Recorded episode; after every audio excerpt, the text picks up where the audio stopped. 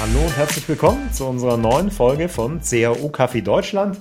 Wir haben heute neben Yvonne wie immer Hi zusammen. auch einen äh, sehr besonderen Gast da, den Maximilian Steudel, der Head of Martech von Dr. Oetker ist. Vielleicht ein paar Worte, Yvonne. Du hast äh, Maximilian kennengelernt.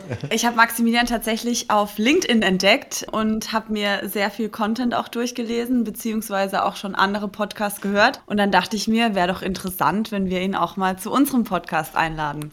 Hi Maximilian. Hi, ja, freut mich sehr. Dankeschön für die Einladung. Ja, sehr gerne. Ich weiß nicht, ob all unsere Hörer dir auch auf LinkedIn folgen. Vielleicht kannst du dich einfach mal ganz kurz unseren Hörern vorstellen. Total gerne. Mein Name ist Maximilian. Ich arbeite bei Dr. Oetker und bin dort, wie Michael gerade schon gesagt hat, Martech Lead. Das heißt, ich verantworte mit meinem Team die Implementierung unserer ja, Marketing-Technologielösungen eigentlich für alle Länder. Das sind über 40 lokale Märkte, in denen wir aktiv sind. Und ähm, ja, das machen wir in verschiedenen Bereichen und das macht sehr viel Spaß. Insofern freue ich mich sehr, heute ein bisschen was darüber mit euch teilen zu können.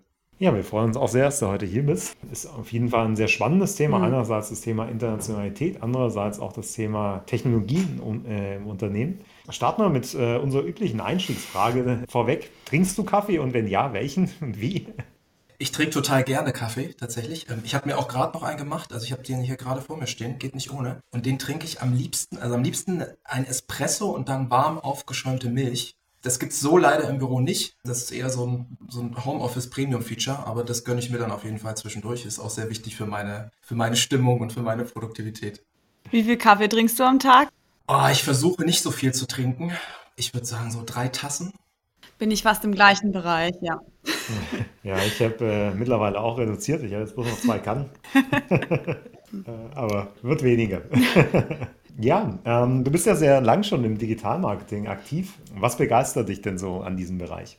Ja, also ich komme eigentlich aus dem Bereich E-Commerce. Ich habe sehr, sehr lange E-Commerce gemacht und habe irgendwie früh damit angefangen, schon so hobbymäßig früher. Und äh, ja, ich fand es immer ganz spannend. Also zum einen ist es ja ein super schnelles und dynamisches Umfeld. Man kann sich äh, sehr gut selbst verwirklichen und es bewegt sich irgendwie. Und ähm, das fand ich immer super spannend. Und dann auch irgendwie so diesen, ja, einfach, einfach mit Kunden auch in Kontakt zu sein und so ein bisschen auch dieses private Interesse, was man für digitale Medien hat, das dann einfach beruflich auch umzusetzen. Und deshalb, ja, macht das, was ich mache, eigentlich auch super viel Spaß, weil da einfach auch sehr, sehr viel privates und persönliches Interesse drin steckt, was ich dankenswerterweise dann im beruflichen Umfeld auch äh, wiederfinde.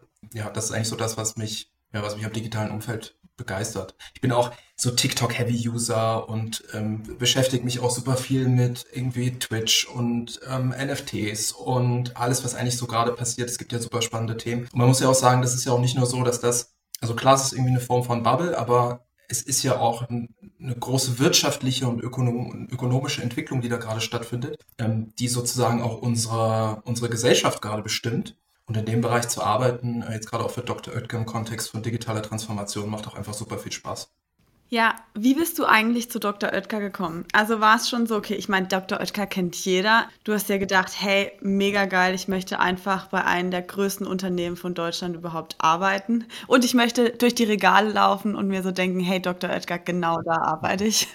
Ähm, nee, so war es nicht. Äh, ich habe den, hab den äh, Weg von Dr. Oetker schon ein bisschen länger mitverfolgt, weil ich das eigentlich immer ganz spannend fand. Ich also wohne ja hier in, in der Region, insofern ist es sowieso ein sehr, sehr großer Arbeitgeber und, und sehr bekannt.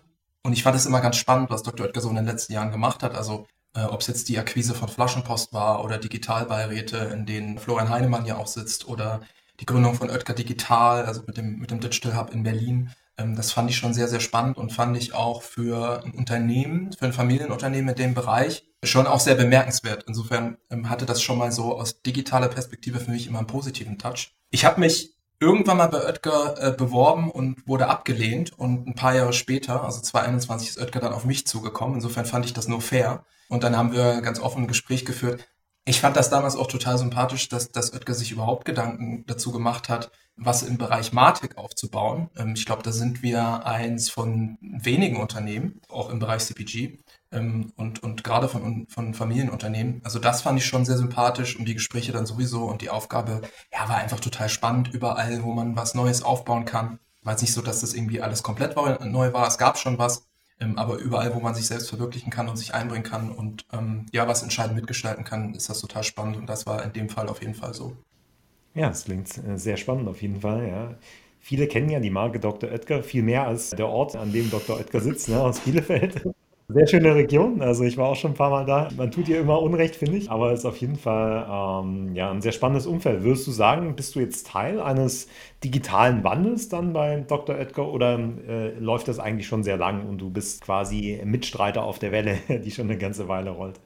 Mm, ich würde sagen beides. Also ich glaube, Oetker hat das schon frühzeitig erkannt, dass das wichtig ist und hat dann sozusagen auch die Weichen gestellt, die entscheidenden. Aber ich glaube schon auch, also ich glaube, so viel Selbstbewusstsein habe ich auch. Ich glaube schon noch, dass äh, ich nochmal eine zusätzliche Perspektive oder auch Expertise mit reinbringen, Expertise mit reinbringen kann, die ähm, Dr. Oetker am Ende hilft. Und so wie wir jetzt aufgestellt sind, wir sind Teil des internationalen Marketings im Team ähm, und versuchen natürlich unseren lokalen Märkten dann auch zu helfen, ist das von der ganzen Konstellation schon, glaube ich, in der Vergangenheit mal richtig entschieden worden und jetzt aber auch gut besetzt in Summe so dass wir da gerade einfach eine Menge Drive haben und auch so ein bisschen disruptiv innerhalb des Unternehmens unterwegs sind, um ja, digitale Transformation am Ende mitzugestalten, weil das ist das, wo wir uns gerade drin befinden und ja gar nicht mal nur im Bereich Marketing, sondern auch in ganz vielen anderen Bereichen. Das jetzt äh, Logistik oder Procurement, Controlling, wo auch immer ist.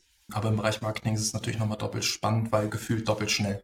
Wenn du jetzt sagst, ihr seid auch international tätig für die anderen Shops, ist es dann so, dass die anderen Märkte von euch gesteuert werden? Oder ist es schon so, jedes Land hat eigentlich sein eigenes Team? Ja, historisch ist Dr. Oetker sehr dezentral organisiert. Das heißt, es gibt sehr, sehr viele Ländergesellschaften, auch nochmal mit eigenen Marketingteams und digitalen Marketingteams. Das internationale Marketing gibt es noch gar nicht so lange. Es ist aber ein sehr angenehmes Arbeiten. Also es ist jetzt nicht so, dass International Marketing jetzt komplett Governance hat und wir das so top-down irgendwie durchsteuern. Das ist gar nicht so, sondern es ist eher ein partnerschaftliches Zusammenarbeiten. Also wir bauen sehr viele Capabilities in den Bereichen, wir versuchen aber auch die Länder miteinander zu vernetzen. Und wir versuchen natürlich auch Best Practice einfach zu teilen innerhalb der Organisation und da, wo es sinnvoll ist, einfach Synergien zu nutzen. Es können Synergien im Bereich Kosten sein, wenn wir jetzt neue Technologien einführen, dass wir einfach bessere Verträge verhandeln. Ähm, das kann aber auch die Reduzierung von doppelter Arbeit sein, wenn wir jetzt beispielsweise Templates bereitstellen international, die die Länder sonst ähm, dezentral selber machen müssten oder indem wir vermeiden, einfach dezentrale Expertise aufzubauen, weil wir das dann einfach zentral schon zur Verfügung stellen. Und das ist insofern ganz schön, als dass wir häufig international was mitbringen und äh, das wird dann erfahrungsgemäß auch immer sehr, sehr positiv angenommen. Und so ist das eigentlich so ein hybrider, ein hybrider Ansatz, der am Ende ähm, ganz gut funktioniert. Also ich würde sagen, sehr partnerschaftlich auf Augenhöhe. Klingt sehr gut. Und wie schaut euer Tech-Stack momentan aus? Ja, wir haben gerade einen sehr, sehr großen Fokus auf First-Party-Data. Ist für uns einfach wichtig. Also ich meine, wir haben natürlich diese Abhängigkeit zum, zum Handel. Wir sehen, was mit Third-Party-Cookies passiert und wir beobachten natürlich ganz genau, was sowieso im ganzen Advertising-Umfeld passiert. Wir sind ja sehr, sehr stark im Bereich TV-Advertising. Das heißt, wir wissen auch, dass wir digital mehr investieren wollen in Zukunft. Wir wollen das natürlich möglichst effizient machen. Insofern äh, kümmern wir uns gerade sehr stark um so Themen CDP, also wie sammeln wir Kundendaten, wo machen wir das, von wo kommen unsere Kundendaten. Also es gibt verschiedene Projekte, wo wir auch äh, unsere Consumer Touchpoints in den verschiedenen Ländern jetzt relaunchen, sowohl versuchen auf einen einheitlichen Tech-Stack zu bringen, aber dann eben auch versuchen, die Data Flows im Hintergrund zu optimieren. Und dann haben wir aber natürlich auch einen sehr, sehr starken Fokus auf dem äh, Thema äh, Consumer Data Activation. Also es reicht uns nicht nur, dass wir die haben, sondern wir wollen sie dann natürlich auch aktivieren über verschiedene Channels. Und dafür führen wir gerade Lösungen ein. Ich bin immer nicht so der große Fan, über, ähm, über verschiedene ja, Dienstleister zu sprechen. Also für uns ist eigentlich wichtig, dass wir die Funktion haben. Und welcher Dienstleister das dann in zehn Jahren ist, so who, know, who knows. Für uns ist es einfach nur wichtig, ähm, dass wir diese Funktion haben und dass wir ein sehr, sehr konkretes Zielbild davon haben, wie wir digitales Marketing machen wollen und wie wir eben Daten erheben, speichern und am Ende aktivieren wollen. Das ist sozusagen der Martech-Stack in Summe, den wir gerade einführen und wo wir einen sehr, sehr großen Fokus drauf haben. Perfekt. Und den habt ihr einheitlich für alle Länder oder gibt es da auch Unterschiede? Den rollen wir gerade aus. Also diese dezentrale Organisation hat natürlich auch zur Folge, und ich meine, das, also das ist eine Problematik oder eine Herausforderung, die haben halt viele, viele große Unternehmen, dass die Toollandschaft einfach extrem fragmentiert ist. Also alle lokalen Märkte haben irgendwann mal dezentral äh, Tools oder Softwarelösungen eingeführt was total fein ist und total nachvollziehbar. Also ist sogar total gut, weil das zeigt ja, dass alle engagiert sind und in verschiedenen Bereichen weiterkommen wollen. Irgendwann kommt man aber an den Punkt, wo man sagen muss, okay, vielleicht ist jetzt eine Konsolidierung auch sinnvoller, um eben genau diese Synergien zu nutzen, ähm, die da vielleicht fehlen. Und da sind wir gerade dabei. Also wir gucken uns jetzt genau an, okay, welche lokalen Lösungen gibt's? Gibt es welche, die vielleicht sehr, sehr gut zu dem Tech-Stack passen und die dann vielleicht sinnvoll erweitern können? Und wo haben wir vielleicht Lösungen, ähm, die wir durch eine internationale Lösung auch ersetzen können, weil das vielleicht sinnvoller ist? Äh, und da sind wir jetzt gerade im Rollout und sind da jetzt gerade, ich würde sagen, also in verschiedenen Bereichen haben wir jetzt so um die 10 bis 15 Länder schon auf dem neuen Tech-Stack und rollen das jetzt ähm, ja, in den nächsten Jahren weiter aus. Sind in eurem Tech-Stack auch KI-Lösungen bis jetzt? Ja, würde ich sagen. Also ähm, ChatGPT haben wir jetzt noch nicht, noch, noch nicht generell ausgerollt in alle Länder oder da irgendwie Use Cases oder Business Cases definiert. Aber ja, man, man muss schon sagen, dass wir, ja, dass wir, also wenn es um, um AI oder KI geht, ähm, nutzen wir schon eher Lösungen oder führen wir jetzt Lösungen ein, die den Märkten erstmal bei den ersten Schritten helfen können. Ne? Also ähm, viele Märkte haben traditionell ein sehr starkes E-Mail-Marketing beispielsweise, ne? weil wir ähm, uns einfach sehr, sehr stark im Bereich CRM engagieren. Dann sprechen wir vielleicht über sowas wie Send-Time Optimization, Personalisierung, über ID-Matching, vielleicht auch mal dynamischen Content, ähm, ähm, wie auch immer. Aber das sind so die Themen, mit denen wir uns gerade beschäftigen. Im Bereich AB-Testing gucken wir uns gerade verschiedene Lösungen an und auch im Bereich Creatives. Also wir sprechen ja immer sehr, sehr viel, wenn wir sozusagen an Tech-Stack denken, dann denken wir ja immer sehr, sehr viel an Backend, also dass wir im Hintergrund Lösungen schaffen, die die Performance oder die Effizienz am Ende verbessern. Was wir manchmal so ein bisschen vergessen aus so einer Tech-Perspektive, ist das, was vorne passiert, also dieses ganze Thema Creatives, das, was die Nutzer eigentlich sehen. Ne? Ich meine, Nutzer ist es egal, wie er am Ende segmentiert wird. Er oder sie sieht halt die Ad. Ne? Das heißt, wir müssen irgendwie sicherstellen, dass die Ad relevant ist. Und auch hier versuchen wir natürlich technische Lösungen zu schaffen. Also, dass wir sagen, okay, wie kann man vielleicht den Erfolg von Creatives quantifizieren? Oder wie kann man den vielleicht auch vorhersagen auf Basis von Benchmarking oder historischen Ergebnissen, ähm, basierend auf verschiedenen Elementen, wie auch immer. Also das sind so Bereiche, in denen wir gerade sehr aktiv sind und wo wir versuchen, KI-Lösungen zu implementieren. Aber da würde ich lügen, wenn ich sage, da sind wir jetzt schon fast fertig und das ist alles schon perfekt implementiert. Und äh, was sind so die Zielgruppen, mit denen ihr arbeitet? Also wie, wie kann man sich das bei euch vorstellen? Ne? Du meinst jetzt unsere, äh, unsere Media-Zielgruppen? Mhm. Also es gibt natürlich Personas, die wir nutzen und die wir irgendwann mal definiert haben. Die sind natürlich wichtig für uns. Und dann gibt es einfach so, ähm, ja, ich würde sagen, Datasets, die, die uns die Advertising-Plattform vielleicht nicht liefern können oder die wir vielleicht nicht einkaufen können über Third-Party-Data oder wo wir vielleicht wissen, die könnten absehbar auch wegfallen. Ich meine, diese Abhängigkeit ist ja sowieso immer gegeben. Und dann, ohne jetzt zu viel zu verraten, natürlich alles, was sich irgendwie im Umfeld von unserer Marke bewegt ähm, oder was sich um das Thema Backen, Pizza, Ernährungsform und so weiter ähm, dreht. Und aber auch da ist es so, also wir versuchen natürlich erstmal sehr generalistisch anzufangen und dann eher über das Thema Profile Enrichment mehr herauszufinden über Konsumenten und dann noch zusätzliche Attribute in der CDP zu speichern. Da muss man aber dann auch immer individuell gucken, was ist sinnvoll, was ist nicht so sinnvoll. Es gibt ein Global Consumer Data Model, ähm, an dem wir sehr intensiv arbeiten, wo wir sagen, okay, aus einer internationalen Perspektive sind das Themen oder Attribute, die sind für uns super wichtig. Und dann gibt es aber immer noch mal die lokale Perspektive und das ist auch wichtig, dass wir dem Rechnung tragen. Dass lokale Märkte einfach sagen, naja, in den Niederlanden möchte ich aber gerne wissen, in welchen Supermärkten kaufen meine Kunden ein. Ja, wäre jetzt ein Beispiel. Und so versuchen wir gerade auch da wieder so einen hybriden Ansatz ähm, zu erstellen, wo wir sagen, okay, das ist brauchen globale Datasets, aber eben auch lokale Expertise und am Ende kombinieren wir das, das miteinander. Wenn du jetzt euren Tech-Stack anschaust, ähm, gibt es ein Tool, das dir so ein bisschen am liebsten ist, also wo du sagst, hey, dieses Tool erleichtert mir den Arbeitsalltag immer oder sehr, sehr arg? Wenn ich jetzt, wenn ich jetzt unseren Tech-Stack nehme, also wirklich aus einer Marketing-Perspektive, kann ich, also ich, ich teile die Antwort mal in, in zwei Bereiche. Dann würde ich sagen, unsere CDP ist sicherlich ein wichtiger Schritt nach vorne und finde ich total wichtig. Auch einfach, weil wir jetzt diese, diese Datensilos, ich will es gar nicht mehr bemühen, das Buzzword, ne, aber diese Datensilos so ein bisschen abbauen können, Daten vereinheitlichen und natürlich auch zugänglich machen können, was ja eine sehr, sehr, sehr, sehr wichtig ist, auch für äh, Data-Driven Decision Making.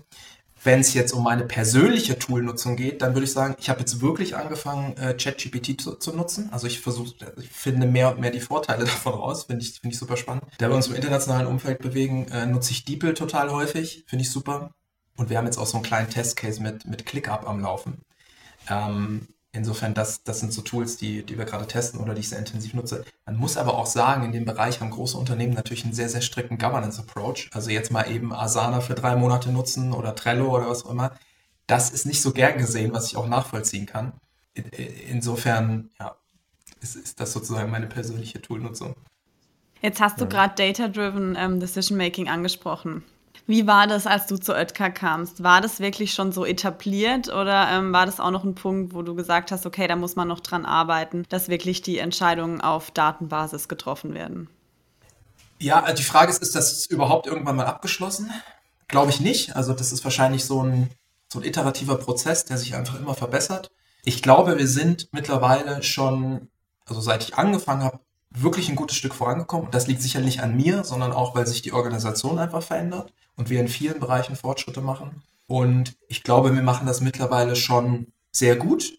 Das geht sicherlich noch besser, aber ich glaube, wir haben ein gutes Fundament geschaffen. Also insbesondere, wenn es darum geht, einfach Daten zusammenzuführen und die überhaupt verfügbar zu machen, um dann auf deren Basis entscheiden zu können. Und das ist ja immer eine große Kritik zu sagen, naja, Unternehmen treffen vielleicht nicht datengestützt ähm, Entscheidungen und da kann man dann sicherlich auch vielleicht einzelne Abteilungen, Personen oder wie auch immer innerhalb des Unternehmens für kritisieren. Aber wenn ich die Daten nicht zur Verfügung stelle und sie gar nicht zentral habe, dann habe ich sozusagen gar nicht die Voraussetzungen dafür geschaffen. Und ich glaube, so wenn man diese beiden Ansätze oder diese beiden Workstreams mal zusammennimmt, dann sind wir, glaube ich, in beiden Bereichen schon, schon sehr viel weiter jetzt gekommen. Ja.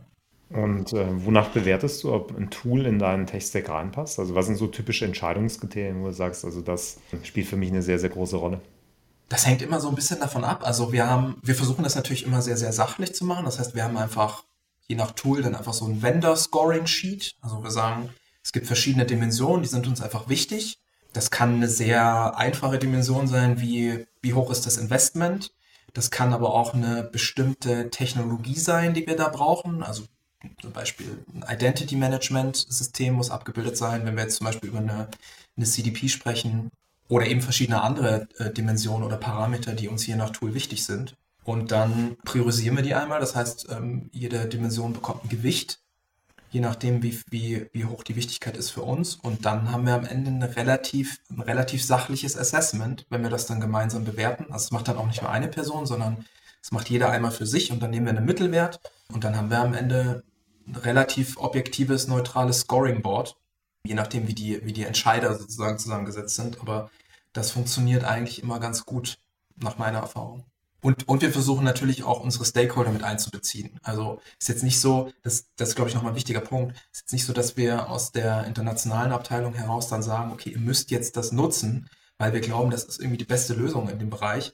Es ist natürlich immer wichtig, dass wir auch lokale Märkte dabei haben, die am Ende sagen, das passt auch zu meiner Realität. Ne? Also wir, es ist ja nicht so, dass wir die operative Arbeit dann machen mit den, mit den Tools und Capabilities. Und das ist natürlich, also da haben wir große Gefahr, ne? dass wir da aneinander vorbeiarbeiten im Zweifelsfall. Und das wäre natürlich wirklich eine Katastrophe, wenn wir Technologien einführen würden, die die Länder nicht wollen oder nicht nutzen oder nicht brauchen.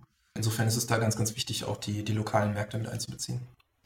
Seid ihr sehr stark in einem markengetriebenen Umfeld unterwegs? Äh, siehst du da auch eine Verbesserung in den letzten Jahren, was so die Messbarkeit angeht? Weil für mich war es immer so ein Stück weit das Thema. Ne? Einerseits hast du die Data-Driven Organizations, die wahnsinnig im Performance-Bereich sind und alle Kennzahlen für alles Mögliche direkt haben. Und dann gab es doch immer die aus meiner Sicht immer die Markenunternehmen, die da nicht ganz diese Transparenz hatten. Klar, weil auch die Entscheidungsprozesse da nicht ganz so einfach über Web Analytics oder wie auch immer abbildbar sind. Siehst du da Fortschritte in dem Bereich in den letzten Jahren? Total. Das war für mich war das voll das Umdenken. Also wie gesagt, ich habe bisher oder hatte vor Dr. Oetker nur E-Commerce gemacht. Das ist immer Direct Return, also immer sowas wie wie hoch ist der ROI, war für uns immer klar. Und das war wirklich ein starkes Umdenken, das, das was du gerade sagst. Und dazu kommen ja noch diese Effekte, die wir gerade schon beschrieben haben. Ne? Also sowieso, dass die Messbarkeit oder Attribution immer schwieriger wird, wenn wir ähm, Cookies verlieren oder mehr Adblocker genutzt werden oder durch Cookie Content Management und so weiter. Das sind ja so die, die typischen Effekte. Mhm. Was ich beobachte, und das finde ich ganz spannend, ist, dass ökonometrische Modelle und Media Mix Modeling wieder mehr an, in, in, in den Fokus rücken. Also auch Google und, und Meta gehen ja jetzt dazu über, wieder mehr in dem Bereich zu machen, weil die natürlich auch merken, okay, wenn wir Cookies verlieren, dann können wir nicht mehr unsere eigentlich überattribuierte Performance kurzfristig messen, sondern müssen vielleicht auch in einem größer, größeren Kontext wieder klar machen, dass sich das lohnt, was wir, was wir anbieten. Das finde ich ganz spannend. Das machen wir natürlich auch, also gehört dazu im, im CPG-Bereich, äh, Media Mix Modeling Studien. Und dann ist es natürlich ganz spannend, was Facebook und Google noch ähm, auf Kampagnenebene anbieten, also sowohl im Bereich AB-Testing, einfach direkte Vergleiche mit einer Kontrollgruppe und, und verschiedenen Varianten, aber auch die Kombination mit Brand Lift Studies oder Conversion Lift Studies. Das hilft uns natürlich immens, das zu bewerten. Am Ende brauchen wir natürlich auch den Proof of Concept, weil auch wir führen keine Technologien ein, nur um die Technologien einzuführen, sondern hinter jedem Projekt steht natürlich auch ein Business Case und äh, hinter dem Business Case stehen wir natürlich auch als Team und, und ich persönlich natürlich auch, weil, weil ich dran glaube. Und dann müssen wir aber auch den Proof of Concept hm, erfüllen. Und ähm, das versuchen wir eben über, über diese verschiedenen Varianten zu messen. Und hast du schon AB-Testing angesprochen? Läuft das bei euch momentan sehr stark in den Channels noch ab? Oder seid ihr auch ähm, auf euren Webseiten, Apps etc. im Testing unterwegs? Ja, es gibt tatsächlich Themen, die, wo ich sagen würde, Ownership ist da gerade noch sehr dezentral und das ist aber was, was wir vielleicht perspektivisch eher äh, zu uns nehmen würden und da würde ich AB-Testing auf jeden Fall dazu zählen. Also in meinen vorherigen Unternehmen haben wir das sehr, sehr intensiv gemacht. Das heißt, ich habe zumindest im AB-Testing sehr viel Erfahrung gesammelt. Gerade ist es eher noch noch dezentral organisiert. Ist aber was, was in Zukunft sehr viel wichtiger sein wird für uns. Wir sind jetzt gerade mit unserer Website auf einen komplett neuen Tech-Stack gezogen. Das heißt, wir hatten jetzt in den letzten eineinhalb Jahren eigentlich gar keine Zeit oder, oder Kapazitäten, um das Thema nochmal so separat anzugehen. Wird jetzt aber mit dem Rollout immer wichtiger werden und äh, wir sehen das oder wir wollen das nicht mehr Channel-orientiert äh, betrachten, ist genauso wie du, wie du gerade gesagt hast, sondern wir wollen natürlich viel, viel mehr den integrierten Ansatz. Und je besser wir die Nutzer natürlich auch übergreifend jetzt mit den neuen Technologien identifizieren können, umso einfacher ist es natürlich auch, eine konsistente Consumer Journey hinsichtlich der verschiedenen Varianten zu bieten. Ne? Also, dass wir nicht sozusagen die, unsere, unsere Nutzer in verschiedene Varianten pushen und wir sozusagen dann keine konsistente Journey mehr liefern, und dann passt das eigentlich auch ganz gut vom, vom Timing her. Wo ich natürlich gerne hin möchte, ist so ein bisschen weg von diesem, von dem klassischen AB-Testing-Ansatz zu sagen, okay, wir haben jetzt V0 und V1 und V2 und wir brauchen aber jetzt drei Monate, um die Tests 1 bis 5 im Backlog vorzubereiten. Dann haben wir Entwickler, die müssen das noch umsetzen. Und da würde ich halt zu einem viel, viel mehr ja, Deep Learning und AI-orientierten Ansatz übergehen und lieber zu sagen, okay, lass uns schnell und pragmatisch testen, aber dann eher so im Mikrobereich. Also ähm, so Mikrosegmente versuchen zu analysieren, schnelle Tests, schnell implementieren und dann sozusagen weitermachen. Ne? Also das war, dass wir sozusagen so ein bisschen weg von diesem statischen Testing kommen, wo vielleicht auch mal ein Test, der ein bisschen komplexer ist, sechs Monate dauert. Ne? Und am Ende entscheidet ja immer die Mehrheit und in der Mehrheit ist aber vielleicht trotzdem noch mal ein Segment drin, was vielleicht für die andere Variante spannender gewesen wäre. Absolut, ja. Also das ist auch die Erfahrung, die wir bisher gemacht haben, ja, gerade wenn auch Tests länger laufen, ne? dass du dann immer eine gewisse Verzerrung auch mhm. drin hast und die Untersegmente da durchaus spannend sein können. Ne? Und was sind so die typischen Hebel jetzt für euch? Also ich denke mal, ihr werdet schon klassische Conversion-Ziele auf der Seite haben. Was sind das bei euch? Ist das eine Registrierung dann für einen Club eher? Ist das ein Gewinnspiel? Was sind so die, die typischen Webseitenziele, auf die ihr optimiert? Ja, genau. Also wir haben, klar haben wir auch Online-Shops, aber die meisten User, also jetzt auch im, im globalen Vergleich, sind natürlich auf unserer Brand-Webseite.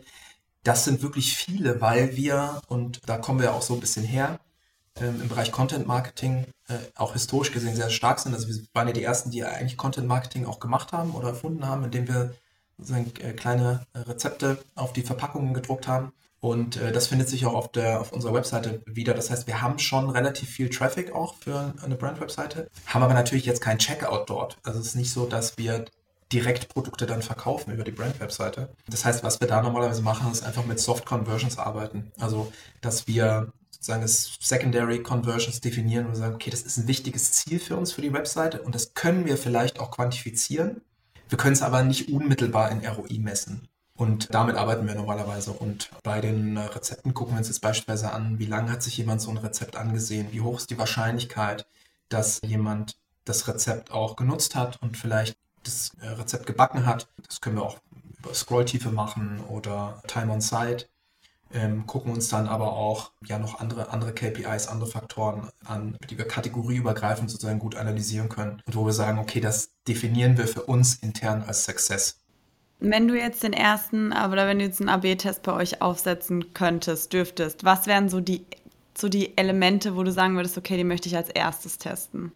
Ja, so eigentlich diese, eigentlich so diese klassischen, ne? Also Produktdetailseiten würde ich im Shop immer testen. Bei uns wären es auf jeden Fall die Rezeptdetailseiten. Das ist äh, sozusagen das, das Äquivalent. Sehr viel Mobile Traffic, das heißt also, da würde ich auf jeden Fall irgendwas testen. Ja? Also um die sozusagen zu verbessern und eben nach den Soft Conversions oder KPIs, die für uns wichtig sind, zu optimieren. Kategorieseiten finde ich auch immer super wichtig, weil das ja typische, typische Landing-Pages sind, sozusagen, wo die Nutzer einfach, einfach ankommen. Und ja, ansonsten dieses ganze Thema Personalisierung finde ich halt auch noch super spannend. Also in dem Kontext würden wir, glaube ich, auch testen. Perfekt. Und was siehst du so als diesjährige Marketing-Trends? Ist es das Thema KI oder siehst du was anderes am Horizont? Ja, oder? Also, ja.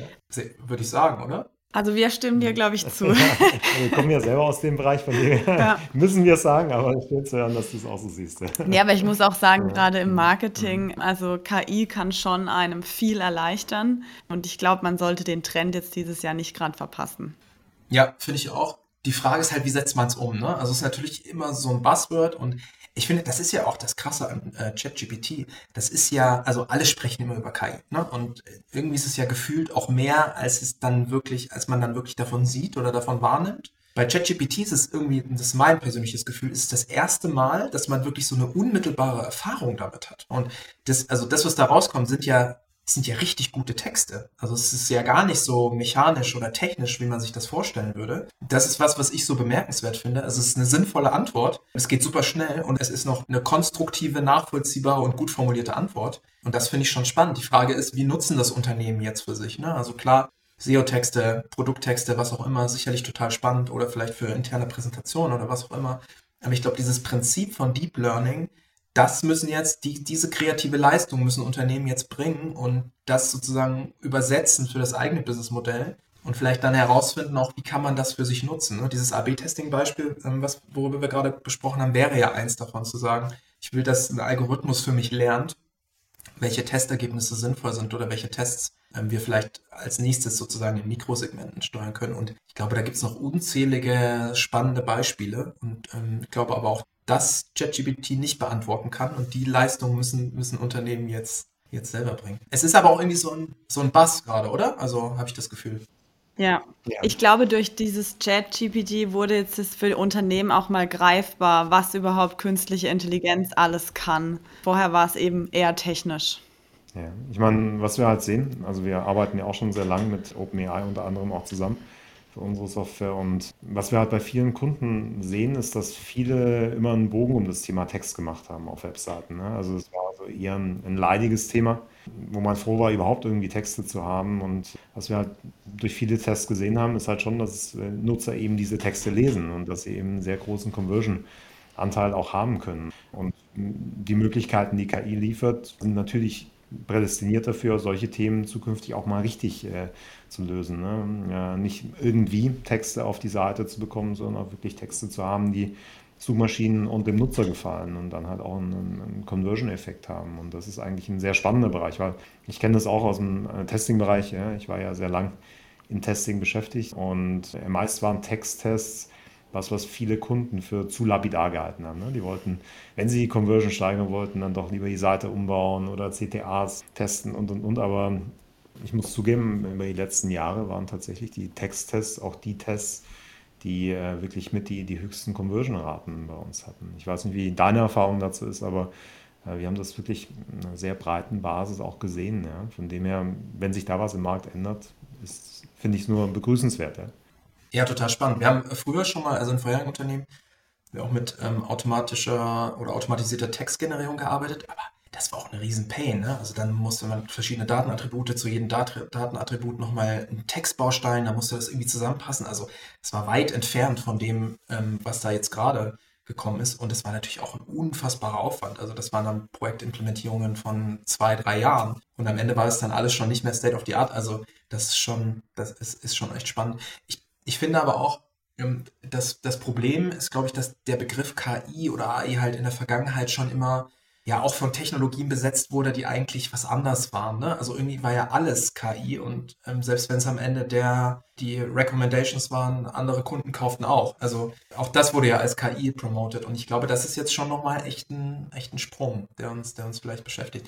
Soll aber auch nicht drüber hinwegtäuschen, dass der Trend, glaube ich, First Party Data auch noch bleibt. Und das ist definitiv was, was, was uns 2023 beschäftigen wird. Ich würde sogar nochmal sagen, in Kombination mit Customer Centricity, weil insbesondere dieses Datensammeln trans und transparent dem, dem, dem Kunden gegenüber zu sein, wird, glaube ich, super wichtig, damit First-Party-Data nicht die nächsten Third-Party-Data äh, werden. Und ähm, da, ja, da einfach besser zu werden, ist, ist für uns auch nochmal ein wichtiger Punkt. Vielleicht kann man beide Themen miteinander verbinden, muss ich mir mal Gedanken machen.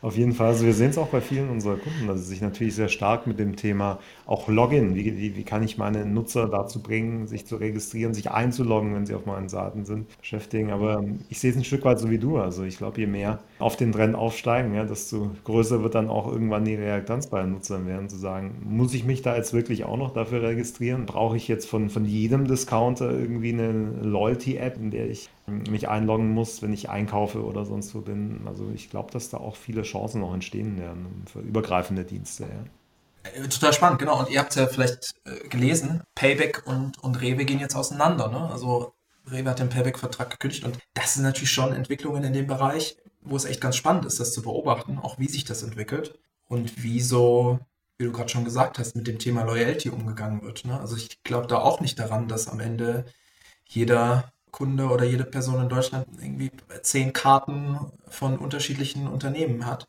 aus verschiedenen Branchen. Glaube ich nicht dran. Also irgendwie muss eine Konsolidierung am Ende stattfinden. Es wird natürlich auch spannend bleiben, was da im Bereich Technologie passiert, weil ähm, das ist ja einfach noch offen. Also es ist ja ein sehr technologieoffenes Thema. Wie wird mit sozusagen mit dem Thema User äh, Identification umgegangen? Es gibt ja da auch verschiedene Initiativen, jetzt auch von Mobilfunkanbietern, äh, da innovative Lösungen zu finden.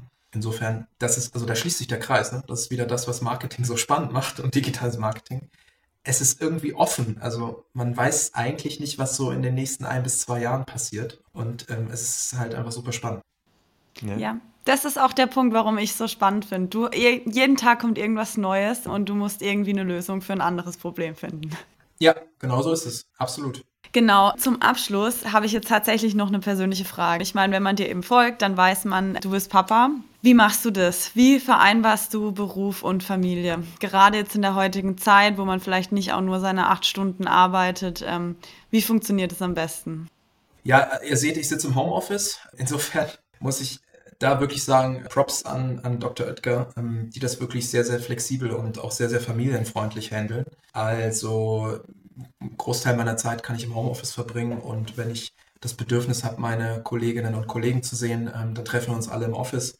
Und ansonsten ist es, ist es sehr flexibel gehandhabt. Das finde ich echt toll. Und das kommt uns als junge Familie, muss ich sagen, sehr entgegen. Meine Frau arbeitet auch schon wieder ähm, fast Vollzeit und ich habe trotzdem die Möglichkeit, unseren Sohn jeden Morgen in die Kita zu bringen und auch mal zwischendurch dann runterzugehen und irgendwie mittags einen Spaziergang zu machen mit, mit ihm zusammen. Und das ist schon, ey, das ist schon echt Quality Time. Ich weiß, ich kann mich noch erinnern, wie das mit, mit meinem Vater war. Der ist morgens um sechs zur Arbeit und abends um sechs war er wieder zu Hause. Das kann ich mir irgendwie gar nicht, gar nicht vorstellen. Ne? Insofern, ja, sehr, sehr, sehr, sehr positiv. Muss, kann ich Werbung machen für Dr. Edgar. Wer wäre denn so ein typischer Gast, den du auch gerne bei uns mal sehen würdest? Hast du Empfehlungen für uns, ja? Das ist eine sehr, sehr gute Frage. Ja, kommt vielleicht so, so ein bisschen auf den Themenschwerpunkt an. Also ich kann äh, natürlich immer Jonas Raschedi empfehlen, bei dem ich auch schon äh, zu Gast war im Podcast. Und ansonsten kann ich auch den guten Tim empfehlen, Tim Audemann. Der ähm, leitet den SEO-Bereich bei Bräuninger und äh, mit dem habe ich auch schon mal eng zusammengearbeitet. Der war in meinem vorherigen Unternehmen, in meinem Team und ich bin mir sehr, sehr sicher, dass die sich auch sehr viel mit AB-Testing beschäftigen, gerade in dem Bereich. Insofern, das sind, glaube ich, zwei spannende Empfehlungen. Ja, sehr cool. Ich glaube, die werden direkt angeschrieben danach. So machen wir es immer, gleich sofort. Die gehen direkt. Wir revanchieren uns dann gern mit äh, Köstlichkeiten hier aus unserer Region. Ne? Äh, da haben wir einmal einiges zu bieten. Ja. Schwarzwald bietet sehr viel. Unter anderem sehr guten Wein. Ja. Oh, okay. Also lass mal die Conversion Rate erstmal abwarten. Ja, genau. Wir, wir, warten mal die Conversion Rate ab und dann gucken wir. Ja, perfekt. Ähm, Maximilian, vielen, vielen Dank, dass du dabei warst. War eine super spannende Folge. Und vielleicht laden wir dich ja mal in einem Jahr oder so nochmal ein. Total gerne. Ja, danke auch für die Einladung. Hat mir, hat mir sehr viel Spaß gemacht. Wir sind sehr freuen. Vielen Dank, war super spannend.